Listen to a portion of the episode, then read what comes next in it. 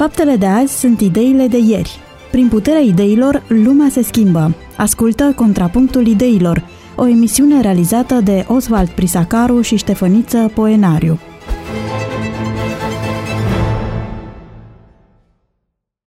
Pe 94,6 FM, Radio Vocea Speranței, vă oferă de la această oră o nouă întâlnire cu emisiunea Contrapunctul Ideilor. Bine v-am regăsit, dragi ascultători, sunt Oswald Prisacaro și împreună cu mine este invitatul meu permanent, pastorul Ștefăniță Poenar. Așa cum v-am învățat și v-am obișnuit de atâta timp și să sperăm că lucrul acesta va continua spre beneficiu ambelor uh, părți, adică dumneavoastră și noi amândoi. Săptămâna aceasta, pregătind emisiunea, am o parte de o experiență surprinzătoare, aș spune, pentru că încercând să promovez subiectul pe care îl încheiasem uh, cu emisiunea ultimă realizată, am constatat că Există o dificultate. Gardianul corectitudinii politice, prin uh, managerul de politici, a decis că subiectul revenirii Mântuitorul, așa cum apare descris în Matei 24, este un eveniment sensibil. Și ca atare, nu poate fi promovat. Am încercat diverse combinații de titlu, schimbând uh, promovarea, gândindu-mă că, în fine, subiectul sau terminologia ar fi neadecvate. Totuși, la un moment dat m-am gândit că în anul 2000, atunci când a existat o oarecare isterie vis-a-vis de sfârșitul lumii, când au fost aduse în discuție uh, teoriile maiașe despre sfârșitul lumii, atunci a fost totul ok. Deci putem discuta despre sfârșitul lumii în viziunea maiașilor, putem vis- discuta despre sfârșitul lumii în viziunea uh, oamenilor de știință, care văd posibilă o catastrofă de mediu sau una militară, să spunem. De asemenea, în fiecare zi vedem pe posturi promovate teoriile clarvăzătorilor și astrologilor zodiacali care ne vorbesc despre viitor și lucrul acesta este bine mersi. Așa că am decis să scriu gardianului corectitudinii politice într-un mod destul de contundent, recunosc, și surpriză. S-a aprobat reclama la emisiunea de săptămâna trecută. Uh, de aceea voi continua subiectul pentru că este de actualitate și pentru că este un subiect care interesează și poate oferi suport și speranță în aceste timpuri pe care le trăim. Ceea ce ne spune Biblia despre sfârșitul lumii ar trebui să stea în atenția noastră cu mai multă seriozitate decât am făcut-o până acum.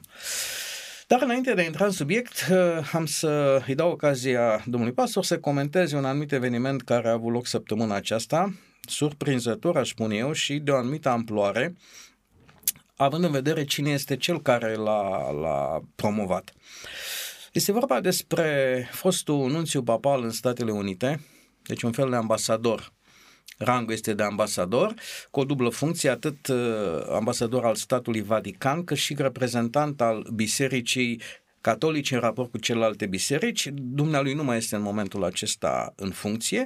Vorbim despre Monseniorul Carlo Maria Vigano care pe 16 noiembrie lansează un apel uh, intitulat Apel la o mare alianță antiglobalistă a creștinătății. Am să spicuiesc pentru dumneavoastră anumite pasaje care mi s-au părut mai interesante. Găsiți tot materialul în media, a fost publicat și în România și pe internet de altfel și am să-l rog pe domnul pastor să comenteze puțin vis-a-vis de semnificația, de autenticitatea sau de posibilitatea ca această viziune să devină o realitate. Uh, domnia sa spune așa, au trecut doi ani de când suntem martorii unei lovituri de stat prin care o elită financiară și ideologică a reușit să preia controlul asupra unei părți a guvernelor naționale, a instituțiilor publice și private. Această lovitură de stat globală îi lipsește pe cetățeni de orice posibilitate de apărare, deoarece puterile legislative, executive și judecătorești sunt complice la încălcarea legii, a justiției și a scopului pentru care au fost create. să fac o pauză pentru că sunt mai multe subiecte atinse. Domnule pastor, este o sinteză corectă a realității trăite în ultimii doi ani? din perspectiva dumnealui cu siguranță, din perspectiva uh, știu, antivacciniștilor uh, cu siguranță, din perspectiva conspiraționiștilor cu siguranță, uh, din perspectiva hiperliberalilor nu este, uh, nu reprezintă o sinteză corectă a realității, dar dacă am cercat să privim cât de cât echilibrat, echilibrat la cât putem fiecare dintre noi în subiectivitatea noastră, Uh, într-adevăr, este o deplasare vizibilă de la uh, naționalism sau de la uh, patriotism sau de la o conducere descentralizată cu referire la mișcări naționale în raport cu mișcările globaliste. Este evident, este anunțat, există agende publice, au fost și există întâlniri în care și-au asumat această mișcare globalistă. Adică drumul cu siguranță este acesta putere mare, o putere mare pe care o au puțini, iar puterea celor mulți să dispară. Poziția pe care a ocupat-o domnia sa în, în ierarhia Bisericii Catolice și a statului Vatican îi permit să uh, spună niște lucruri care pentru noi par surprinzătoare și am să continui. Organizații supranaționale, finanțate în mare măsură de conspiratorii acestei lovituri de stat, se amestecă în guvernarea națiunilor și în viețile, relațiile și sănătatea miliarde de oameni. Aceasta este marea resetare a Forumului Economic Mondial Agenda 2030 a ONU. Acesta este planul noii ordini mondiale prin care o republică universală înrobește fiecare ființă umană și prin care religia umanității suprimă credința în Hristos. Putem vorbi de o religie a umanității? Păi vorbim de, de mult timp despre o punere, o așezare a omului în centru tuturor lucrurilor, în care păi, revoluția științifică nu este pur și simplu umanistă. Și, într-adevăr, ă, știința astăzi a devenit o religie. Adică, cumva, poziționarea aceasta artificială, în opinia mea, a științei în raport cu religia, face parte tot din mișcarea aceasta sau religia aceasta umanistă, care începe să bagatelizeze orice formă de credință, de taină, de mistic, de, de, de chestiuni ce țin de interiorul sufletului uman. Ă, însă, nu știu dacă poziționarea dumnealui este una care avantajează mediul protestant și neoprotestant. Pentru că uh, identificar, identificarea acestor hibe din sistem uh, poate să pregătească drumul unui spirit uh, mai radical decât cel pe care îl condamnă, dar să fie condus de către biserică.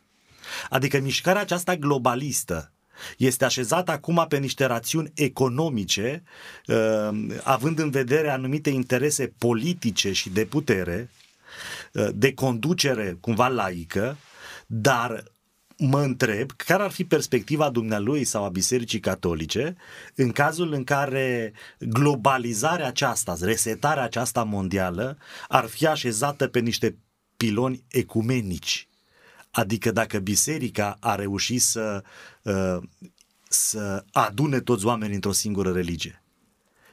Și pe baza Apocalipsei ne putem aștepta la o astfel de mișcare. Vom discuta acest subiect. Uh, sunt multe pasaje interesante. M-am fi putut face întreaga emisiune comentând uh, intervenția domnului Vigano, pentru că e plină de substanță. Am să mă mai citesc câteva lucruri interesante. Fac apel la toate națiunile creștine de la est la vest. Am să mă opresc aici pentru că mi se pare surprinzător, adică nu cred că este întâmplător. întâmplător. Este o recunoaștere a faptului că estul este mai creștin decât vestul. Este mai drept credincios. Mai drept credincios. Uh, oricum, încă în estul Europei, religia uh, joacă un rol în viața individului, spre deosebire de vest, unde a rămas o relicvă a istoriei. Continui. Fac apel la toate națiunile creștine de la est la vest, invitând șefii de state și forțele sănătoase din instituții, economie, muncă, univers, sănătate, universități, sănătate să se alăture unui proiect comun, renunțând la vechile sisteme și lăsând deoparte ostilitățile care sunt dorite de dușmanii umanității în numele principiului divide et impera. Uh, închei cu un pasaj și mai interesant. Fac apel în națiuni și la cetățenii lor să se alieze sub crucea Domnului nostru Isus Hristos, singurul împărat și mântuitor, Domnul Păcii. Și termină cu o zicere în latină. In hoc sino vinces. Este celebra uh, scriere, zicere, pe care se spune că a visat-o Constantin înaintea bătăliei din 28 octombrie 312, bătălia de, de la podul Milvius, în urma căreia Imperiul Roman rămâne sub o singură conducere, până atunci erau, era o tetrarhie, doi augusti și doi cezari. În relatările istoricilor, în acel moment, Constantin vede o cruce pe cer, va fi inscripționată într-o primă relatare pe scuturile soldaților, într-o altă relatare un fel de, de banner. Cert este că începând cu anul acesta, Constantin deschide drumul ca în 321 creștinismul să devină religie de, de stat. Nu întâmplător, cred că termină cu, cu această punte între începutul creștinismului și situația de astăzi. Într-un fel ați deschis subiectul. Uh, această alianță antiglobalistă, în viziunea domniei sale, trebuie să aibă loc sub conducerea Bisericii Catolice. Deci este o chemare la o mișcare antiglobalistă, este o mișcare antiglobalistă printr-o chemare la o altă mișcare globalistă, dar de data aceasta religioasă. O și spune, atacul fiind global, rezistența trebuie să fie globală. Păi ce facem atunci?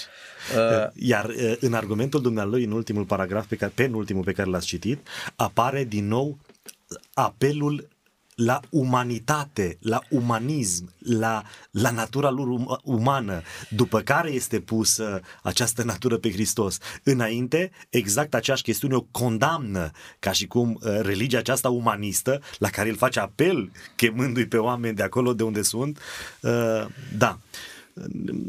Apocalipsa prezintă un sfârșit al lumii, care nu are legătură cu pandemia aceasta, nu are legătură cu uh, uniunea unor state, nu are legătură cu uh, mișcarea aceasta globalistă sau cu resetarea aceasta mondială.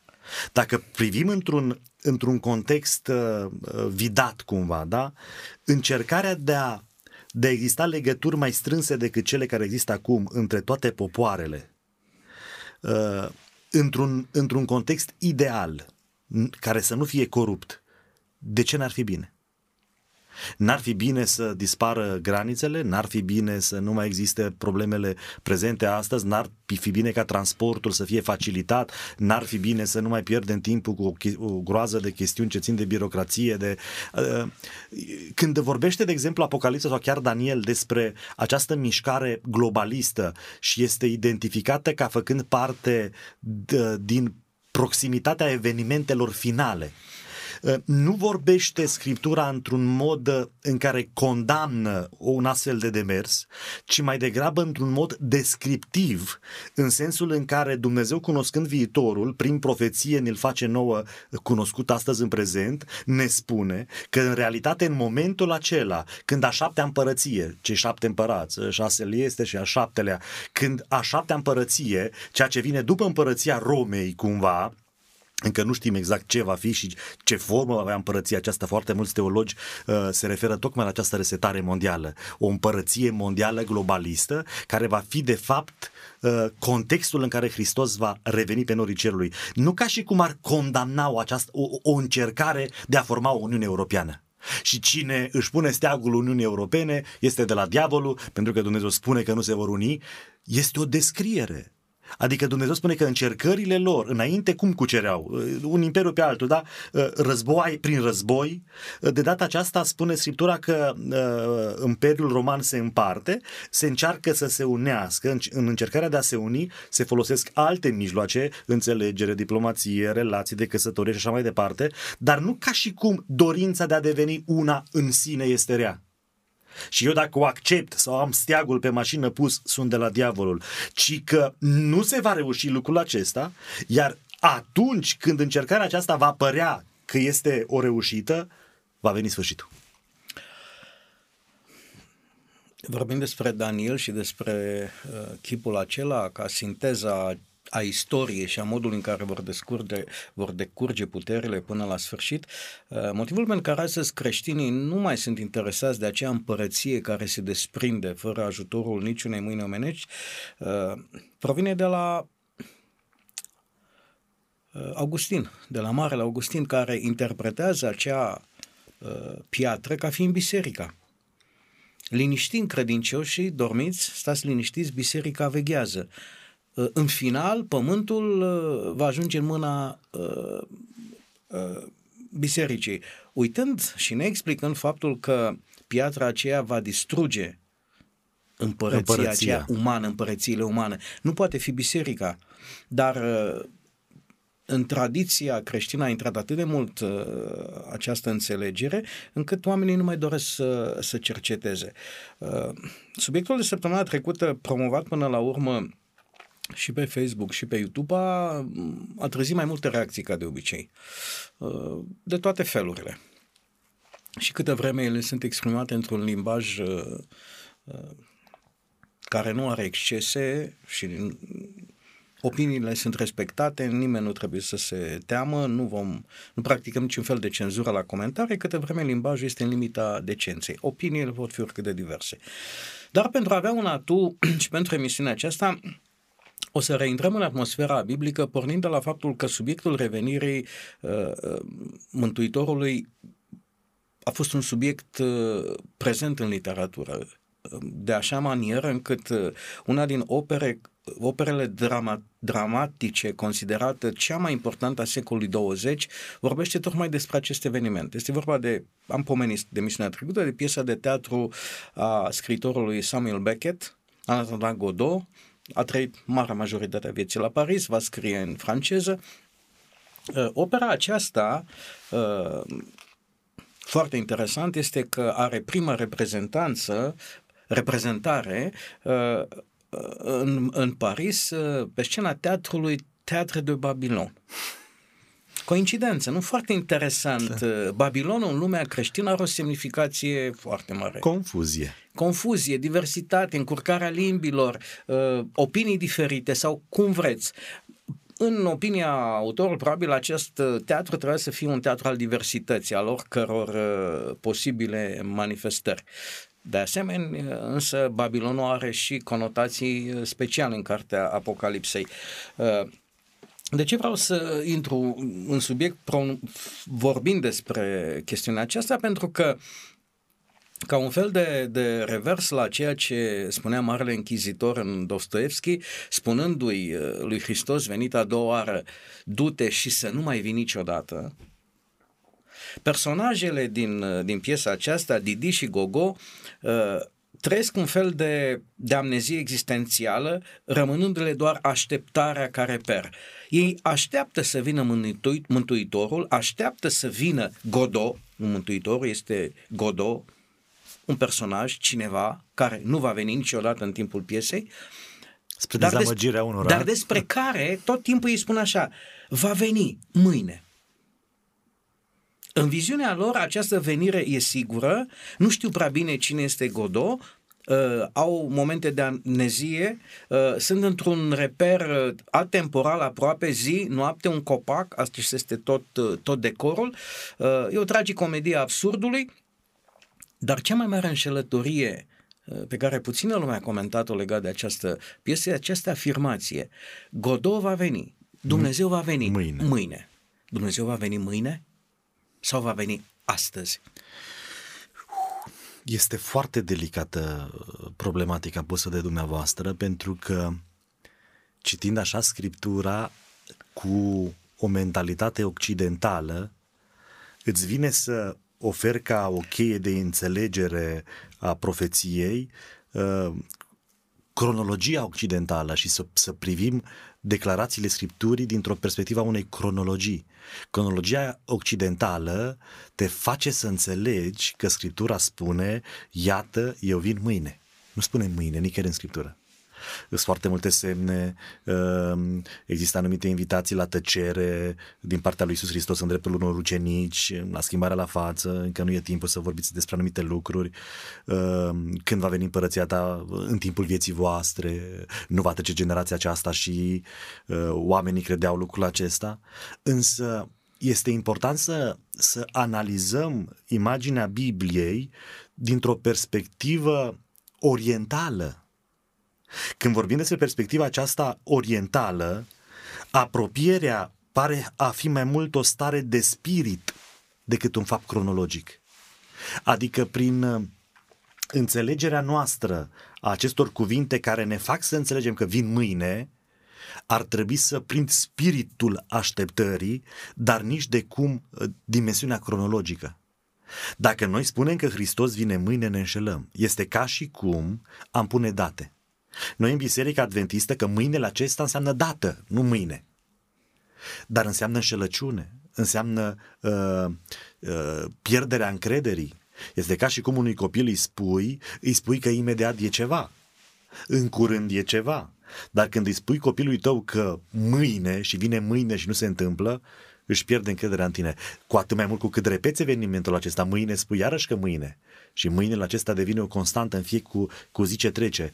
Uh, Domnul Iisus Hristos nu vine mâine, adică nu vine cândva anume, ci Scriptura ne face să înțelegem că realitatea aceasta ține mai mult de un spirit pe care noi trebuie să-l avem în, în vederea uh, întâlnirii noastre cu Domnul Isus Hristos. Nu ne permite să punem date. Ne dă Scriptura anumite semne și foarte interesant este că ne dă semne și după ce ni le dă, le repetă în altă parte și spune nu sunt semne, Cumva ne lasă să înțelegem că noi ar trebui să simțim lucrurile după frunze, după copaci, cum se dezvoltă și ne dăm seama că e vară, e primăvară, să ne uităm la lucrurile din jurul nostru. Pe de altă parte spune, nu vă uitați că nu vă interesează când.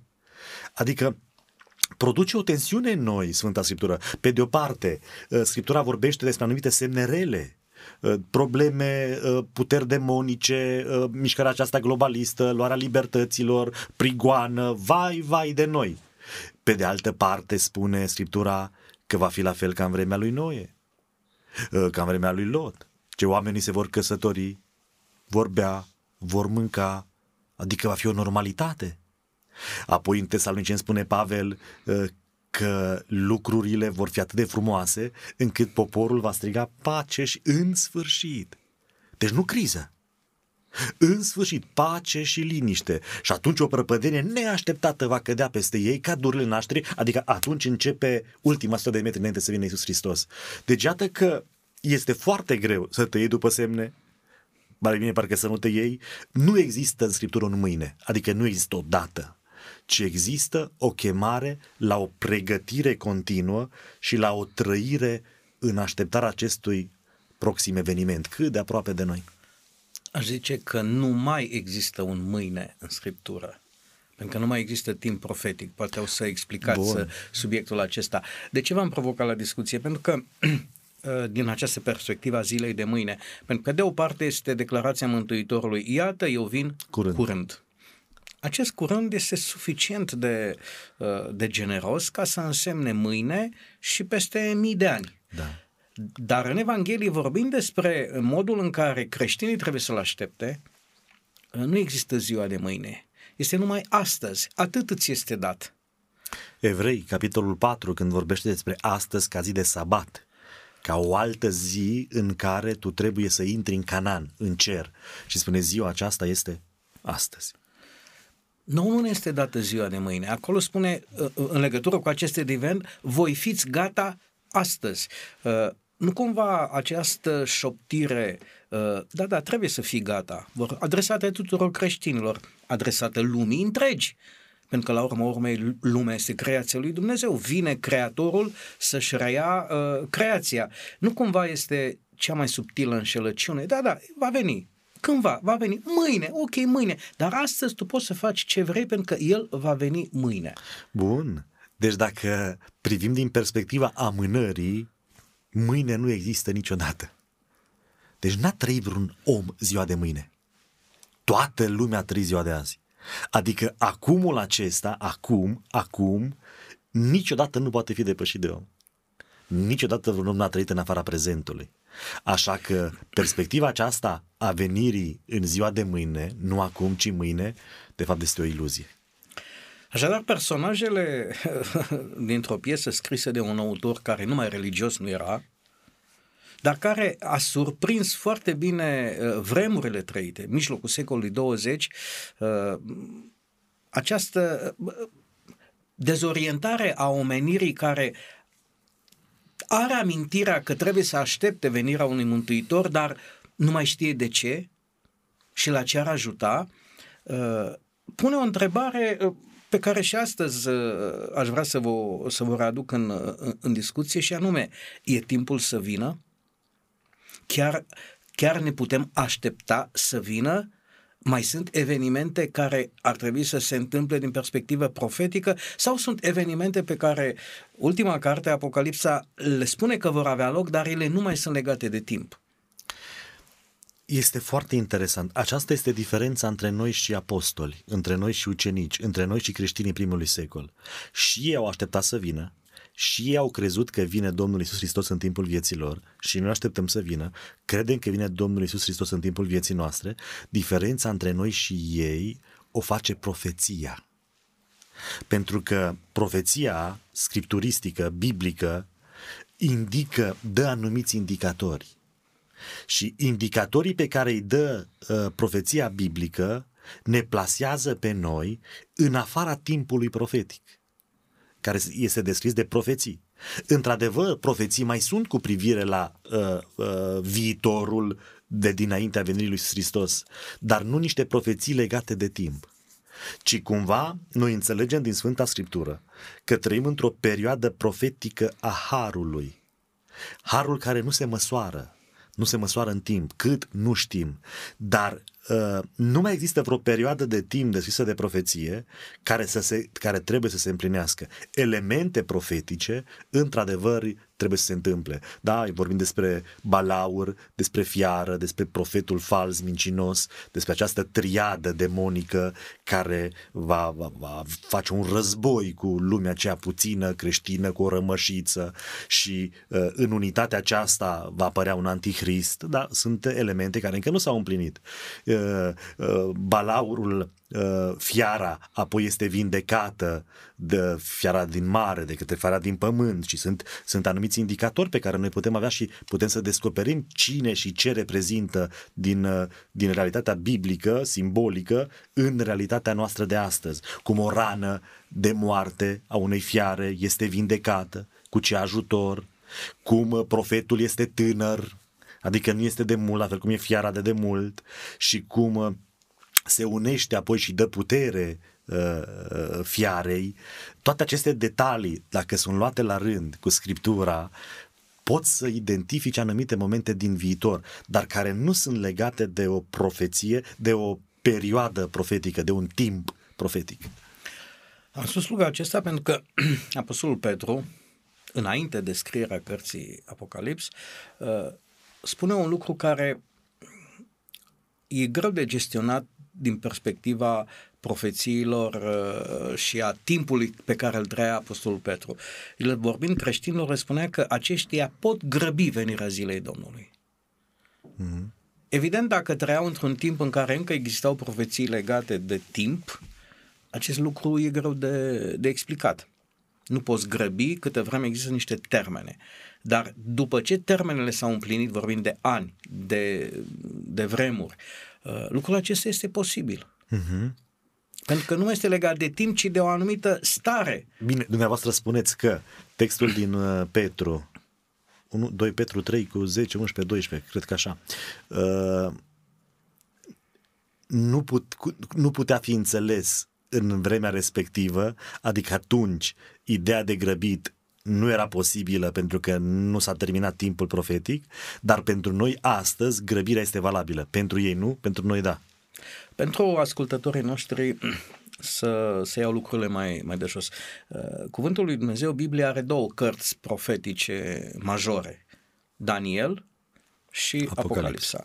Uh, dacă în Daniel găsim o perspectivă a timpului în mod uh, clar Uh, cu finalitatea la nașterea Mântuitorului, cartea Apocalipsei pleacă de la nașterea Mântuitorului, adică de la momentul uh, înălțării și privește lumea până în, la, la finalul ei. O primă întrebare pentru ascultătorii noștri care poate până acum n-au n-au găsit plăcere, tragere de inimă sau înțelegere asupra acestor două cărți. Aceste cărți trebuie citite într-o cheie uh, realistă Uh, istorică sau ele sunt chestiuni uh, care trebuie să citite într-o cheie viitoristă. Uh-huh. Uh, sunt lucruri care se vor întâmpla cândva, e nevoie ca explicația să fie dată uh, de niște oameni inițiați sau stă la îndemâna unui creștin sincer să citească și să înțeleagă? Sunt profeții ale trecutului și profeții ale viitorului. În sensul că, uh, mai ales în cartea Daniel, sunt foarte multe profeții înțelese ca profeții printr-o raportare a timpului de atunci. Adică noi privind anumite profeții pe care le identificăm în, uh, în cartea Daniel, noi vedem cum ele au fost împlinite. Apoi există o descriere foarte, foarte clară a multor elemente profetice din cartea Daniel. Și uneori uh, cartea Daniel nici nu te lasă pe tine să interpretezi, ci îți spune. Ai văzut acele fiare? Ai văzut acea statuie? Ai văzut acele... Păi este imperiu, este imperiu, este imperiu, este imperiu. Îți dă detalii. Adică este foarte car- clară cartea Daniel. Și este foarte interesant că cartea aceasta Daniel, care este clară, este uh, clară pentru noi, pentru că și ea a fost cumva lăsată cumva acoperită în înțelegere pentru timpurile din urmă. Adică după ce au fost împlinite lucrurile, mult mai ușor ne este să le înțelegem. Mult mai ușor decât înainte. Iar înțelegerea cărții Daniel devine cheia înțelegerii cărții Apocalipsa, unde într-adevăr este o carte plină de simboluri, de simboluri uneori uh, uh, diferite de uh, cosmoviziunea omului modern, occidental sau chiar oriental de astăzi, dar uh, prin înțelegerea cărții Daniel, cartea Apocalipsa devine o, o evanghelie pentru noi. Adică este înțeleasă. Cu niciun chip nu sunt valabile acele uh, vrăji puse pe cele două cărți, dacă citești uh, bube pe limbă sau păr, dacă citești bube în altă parte sau pățești ce pățești. Nu. Sunt cărțile lui Dumnezeu lăsate pentru noi. Am depășit uh, nivelul acesta al bubelor, cel mult putem ajunge la sminteală ca să mă exprim uh, ceva mai, mai, mai plastic.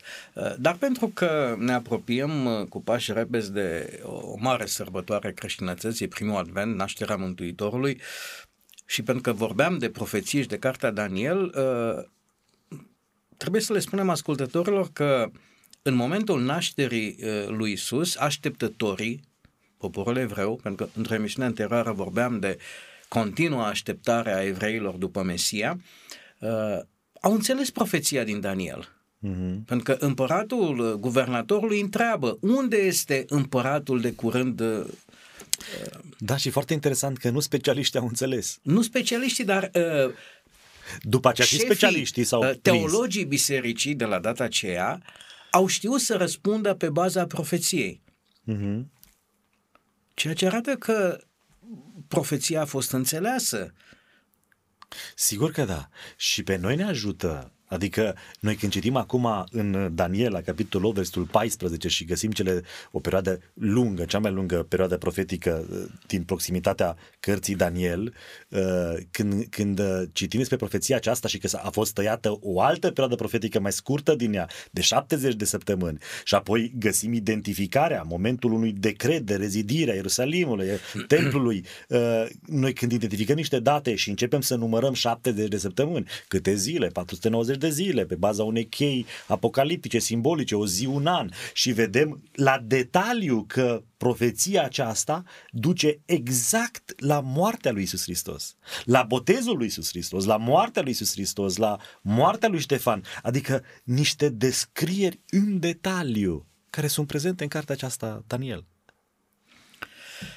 Apocalipsa ne-a fost lăsată ca să putem citi nu evoluția istorică și politică a omenirii, ci să înțelegem modul în care va evolua Biserica lui Dumnezeu. Și la ce trebuie să se aștepte aceia care uh, îl iubesc pe Dumnezeu și chiar îl așteaptă cu adevărat. În toate celelalte scenarii uh, nebiblice, mai devreme sau mai târziu se vorbește de, o, uh, de un final al acestei lumi. Oamenii de știință ne spun că în termeni apropiați de noi, uh, n-ar mai exista posibilitatea ca planeta să ne susțină. Suntem prea mulți. Nu rămân decât două scenarii. Populăm cosmosul, cum sunt câțiva vizionari, sau trebuie să reducem populația la jumătate, cum spun alții că se încearcă. Alți vizionari. Alți vizionari. Ghilimele de rigoare sau nu. Uh, nu există alte opțiuni. Câte vreme se termină resurse, nu ai soluții uh, în mânecă. Uh, Biblia vorbește tot de o de o finalitate a omenirii, de o dispariție a omenirii, la o anumită dată, cu una, ocazia unui anumit eveniment, dar și perspectiva biblică este la fel de, de pesimistă. Oamenilor, vreți, nu vreți, uh, va exista un moment în care veți dispărea din, de pe scena istoriei. Sfârșitul lumii este mai mult o expresie pe care noi o așezăm pe Biblie, chiar dacă avem motive să o legăm de anumite pasaje din Sfânta Scriptură.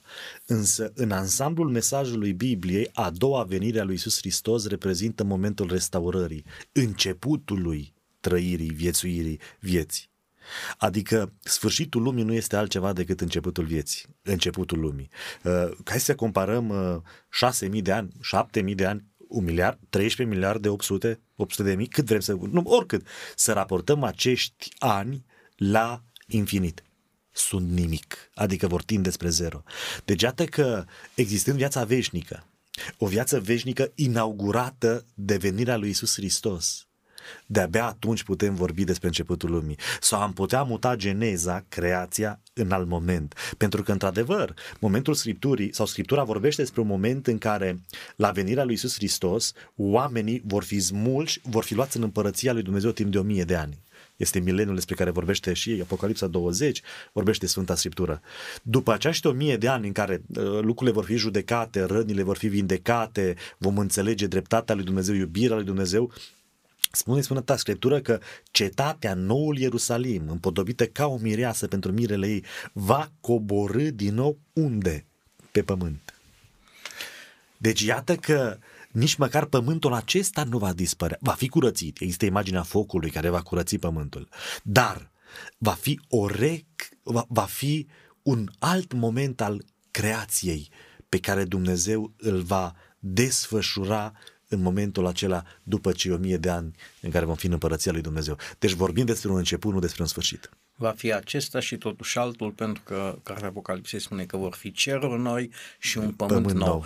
Uh, este într-un fel o înnodare a ceea ce s-a rupt în Geneza odată cu, cu păcatul. Uh-huh. Iar perspectiva Bibliei asupra umanității este una extrem de motivatoare și de frumoasă și de înălțătoare, fără Sigur. sfârșit. Nu durere, nu lacrimă, nu moarte, nu, ce nu mare. Of, de ce nu e mare când Și dacă un ascultător, poate neînvățat să citească în Biblie, ar citi doar uh, primele capitole din Geneza, să spunem primele trei doar, și apoi ar citi ultimile două din Apocalips, n-ar avea cum să nu fie surprins într-un mod plăcut și în același timp plin de întrebări, pentru că în Apocalips este reluat ima- imaginea și limbajul din Așa uh, este. recreația merge aproape la amănunt. Uh-huh. Tot ce este, a fost creat în, în, uh, în, uh, în Geneza este recreat, restaurat. restaurat. Da. Uh, lucrul acesta nu are cum să nu te pună pe, pe gânduri și nu ai cum să nu, să nu pui niște întrebări. Uh, de asemenea, am vrea să mai dăm câteva, să spunem, exemple din cartea Apocalips care vorbesc despre uh, situația de la sfârșitul vremurilor, atunci când așteptăm să se întâmple acest eveniment, fără a pune o dată. Vorbesc la un moment dat de, de, uh, de o falsă uh, unitate, triunitate. Biblia vorbește despre unitatea dintre Tatăl, Fiul, Fiul și Duhul Sfânt. Sfânt. La jumătatea cărții Apocalips apare însă ca o contrafacere, ca o antiteză de fapt așa cum procedează satana tot timpul, o falsă triunitate. Trei puteri sunt într-un limbaj uh, simbolic care vor lucra într-o unitate de plină. Uh-huh. O fiară care se ridică din, uh, din pământ, fiara din mare uh, și acestea uh, două împreună cu profetul mincinos vor vor înșela lumea, spune limbajul apocaliptic. Ce vrea să spună chestiunea aceasta? În raport cu ce va fi această înșelăciune? Pentru că în, acolo, în acel pasaj, uh, apare un lucru care astăzi știința neagă, uh, supranaturalul. Uh-huh. Vor face minuni. De data aceasta, uh, lucrul acesta se va întâmpla în mod, în mod uh, faptic. Da. Balaurul uh, în imaginea Scripturii este, îl reprezintă pe diavol, pe satana, mâniat pe femeie, pe biserică, pe rămășița ei, pe acea, acea uh, entitate spirituală formată din oameni care respectă toate poruncile lui Dumnezeu, au credința lui Isus Hristos, acea rămășiță ghidată de spiritul profetic. Balaurul acesta este satana care dă putere fiarei. Uh, fiara este uh, reprezentată de cei mai mulți teologi sau este identificată ca, ca fiind uh, Roma, dar uh, cu o trecere de la Roma uh, păgână la Roma uh, religioasă, la papalitate, la, de la papalitate ca o entitate religioasă prin care lumea este, lumea este condusă.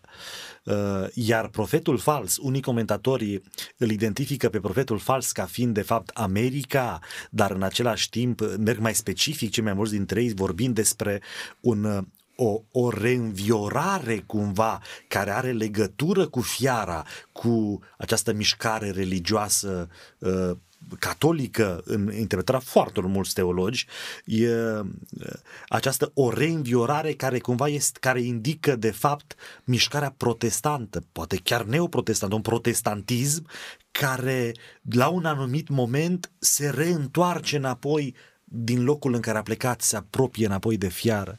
Într-un context de genul acesta este, des, este descris uh, falsul Mesia, Hristos, care va reveni pe pământ și va face minuni, va face să coboare foc din cer. Va fi momentul acela în care, uh, iată că știința își va recunoaște limitele și în care biserica, pe baza demonstrării sau pe baza Uh, transformării miracolului într-o chestiune științifică prin aceea că este repetabil și demonstrabil, va conduce lumea.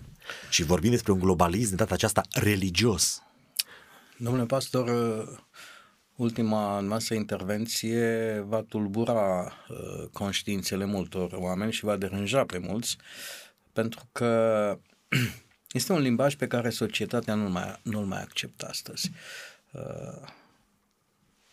așa cum spunea Marele Închizitor, întrebându-l de ce ai venit să ne tulburi subiectul acesta și uh, afirmațiile acestea biblice enunțate în secolul 21 tulbură și uh, într-o formă mai mult sau mai puțin deschis ele sunt cenzurate.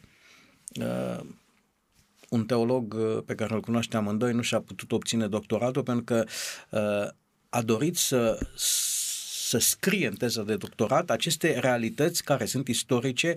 Uh, mari oameni de știință au identificat fiara oh. aceasta în istorie, Newton, Roma. unul dintre ei. Da. Uh, nu este un secret, dar astăzi lucrurile acestea deranjează. Sunt considerate incorrect politic să le identificăm, să vorbim despre ele.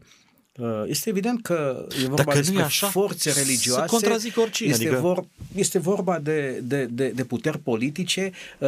Cine poate astăzi așa cum cunoaștem lumea, uitând. Pentru o secundă punem în paranteză cunoștințele religioase. Astăzi, cine ar fi capabil să polarizeze lumea în așa fel încât uh, să meargă într-o singură direcție, pentru că asistăm la o polarizare și experimentele acestea uh, pe care le trăim uh, către așa ceva duc și poate sociologic se încearcă tehnici pentru a vedea până unde și cum se poate polariza lumea. Cartea Apocalipsei ne prezintă către finalul acestei activități o asemenea polarizare. Oricine primește un semn în opoziție cu cei care Dar nu vedeți, primesc semnul. Mai există uh, o înțelegere a unei false redeșteptări înainte să vină Domnul Isus Hristos.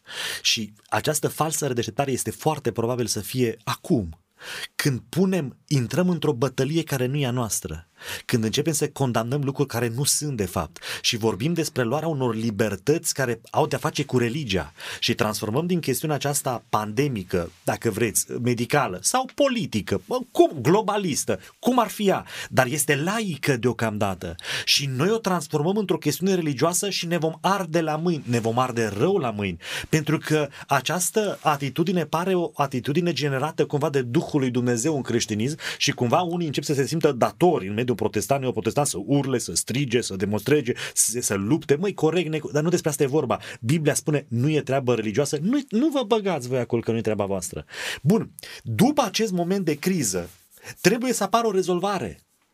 Nu știu dacă acum se va întâmpla. Eu așa tind să cred, poate greșesc, da?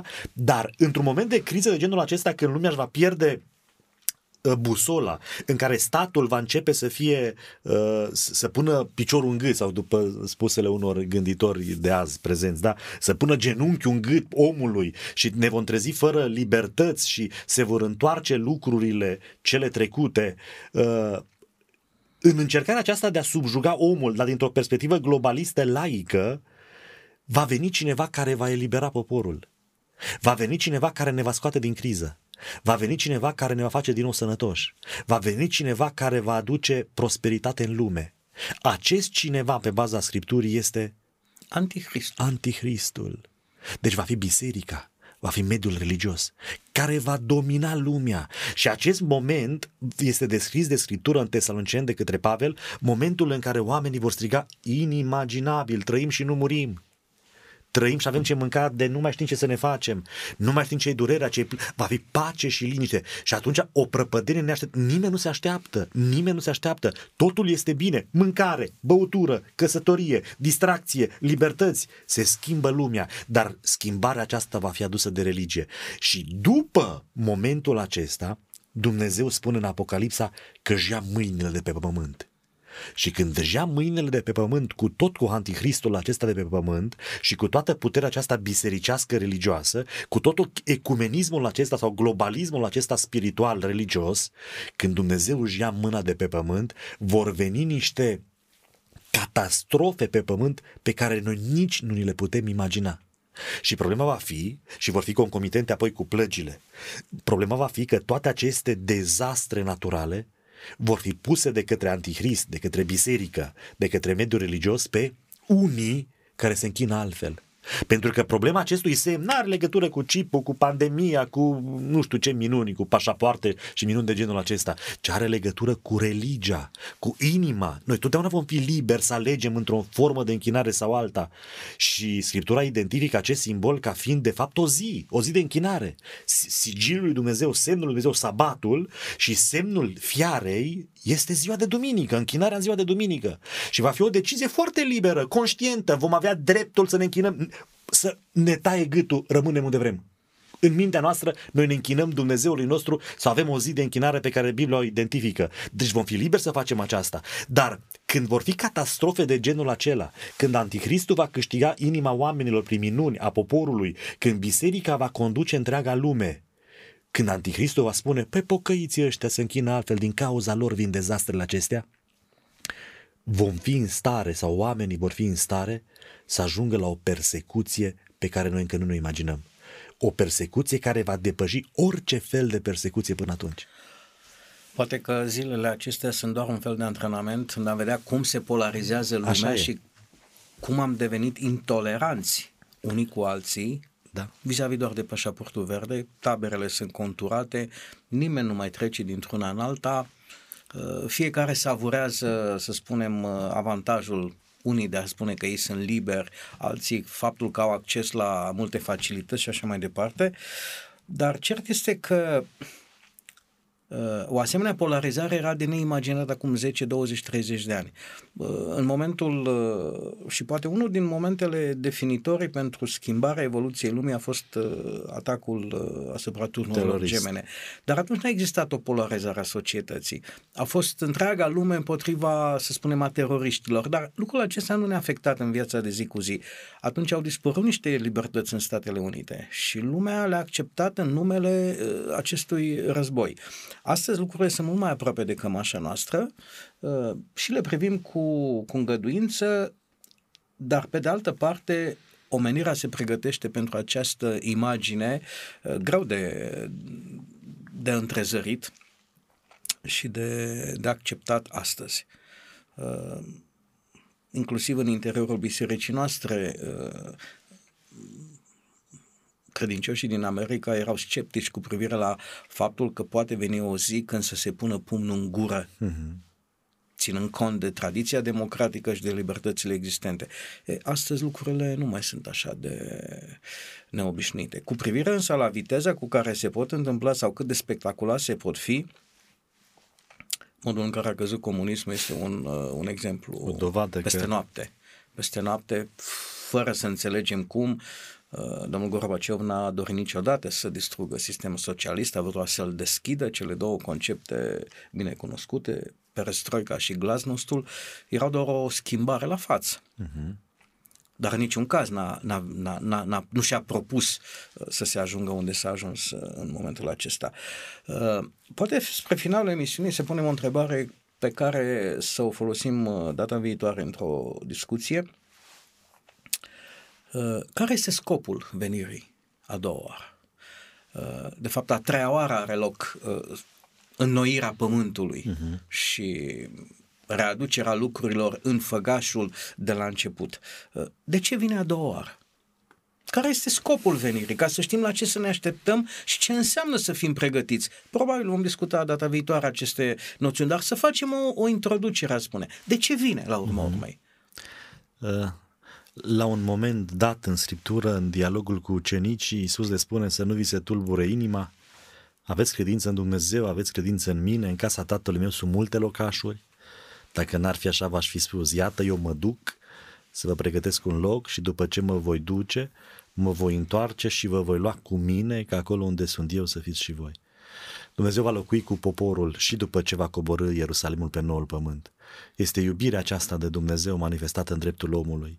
Însă problema se pune dacă suntem și noi parte din acest popor, adică dacă suntem și noi parte din aceștia cărora Dumnezeu li se adresează.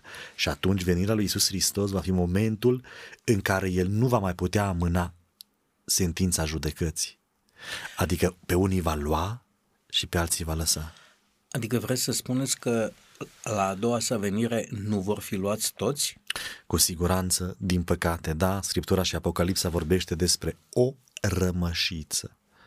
Cum sunt plajele pline de nisip, e un pahar de nisip și o rămășiță, o mică rămășiță va fi mântuită, salvată, nu pentru că Dumnezeu n-a vrut, nu pentru că Dumnezeu n-ar fi putut, ci pentru că Dumnezeu, făcându-ne liber, ne lasă liberi și doar aceia care aleg să-L primească pe Hristos vor putea fi mântuiți. Ați mai folosit uh, un cuvânt uh, de care fugim, noțiunea de judecată, nimeni nu e bucuros când primește acasă o citație de la tribunal sare inima până a pus să citești, uh, ești chemat în calitate de martor, ești chemat ca inculpat, uh, lucrurile acestea nu ne produc uh, plăcere.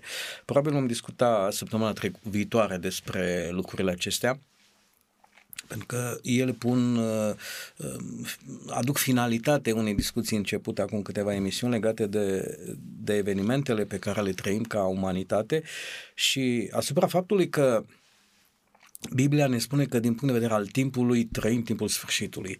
Chiar este timpul să se termine. Uh, perspective mm, suprarealiste, aș spune, uh, mii de ani de prosperitate, viziuni de acestea uh, sunt, ca să citez o expresie laică, care preocupă ca să vedeți cât de mărunte sunt preocupările oamenilor, spunea cineva astăzi că orice antrenor care ar veni la Naționala României și ar, pro- și ar promite calificarea, ar spune minciuni. Mm-hmm. Transi spune că oricine ar propit, promite o mie de ani de prosperitate omenirii este un mincinos, da. pentru că ceea ce spune Biblia în atâtea și atâtea ocazii care s-au confirmat, spune că va fi un sfârșit dureros, Uh, distrugător, cu multe consecințe nefaste, dar de asemenea cu foarte multă bucurie pentru alții.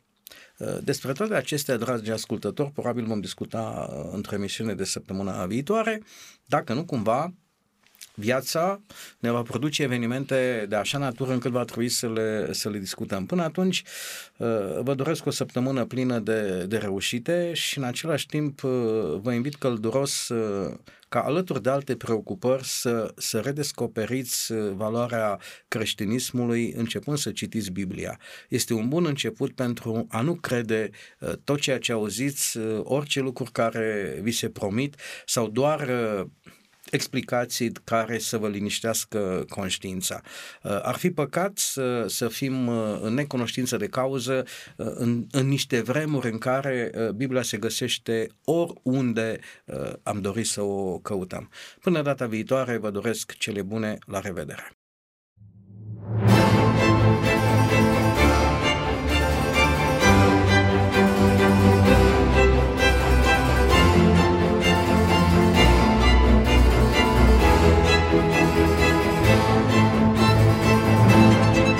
Faptele de azi sunt ideile de ieri. Prin puterea ideilor, lumea se schimbă. Ascultă Contrapunctul Ideilor, o emisiune realizată de Oswald Prisacaru și Ștefăniță Poenariu.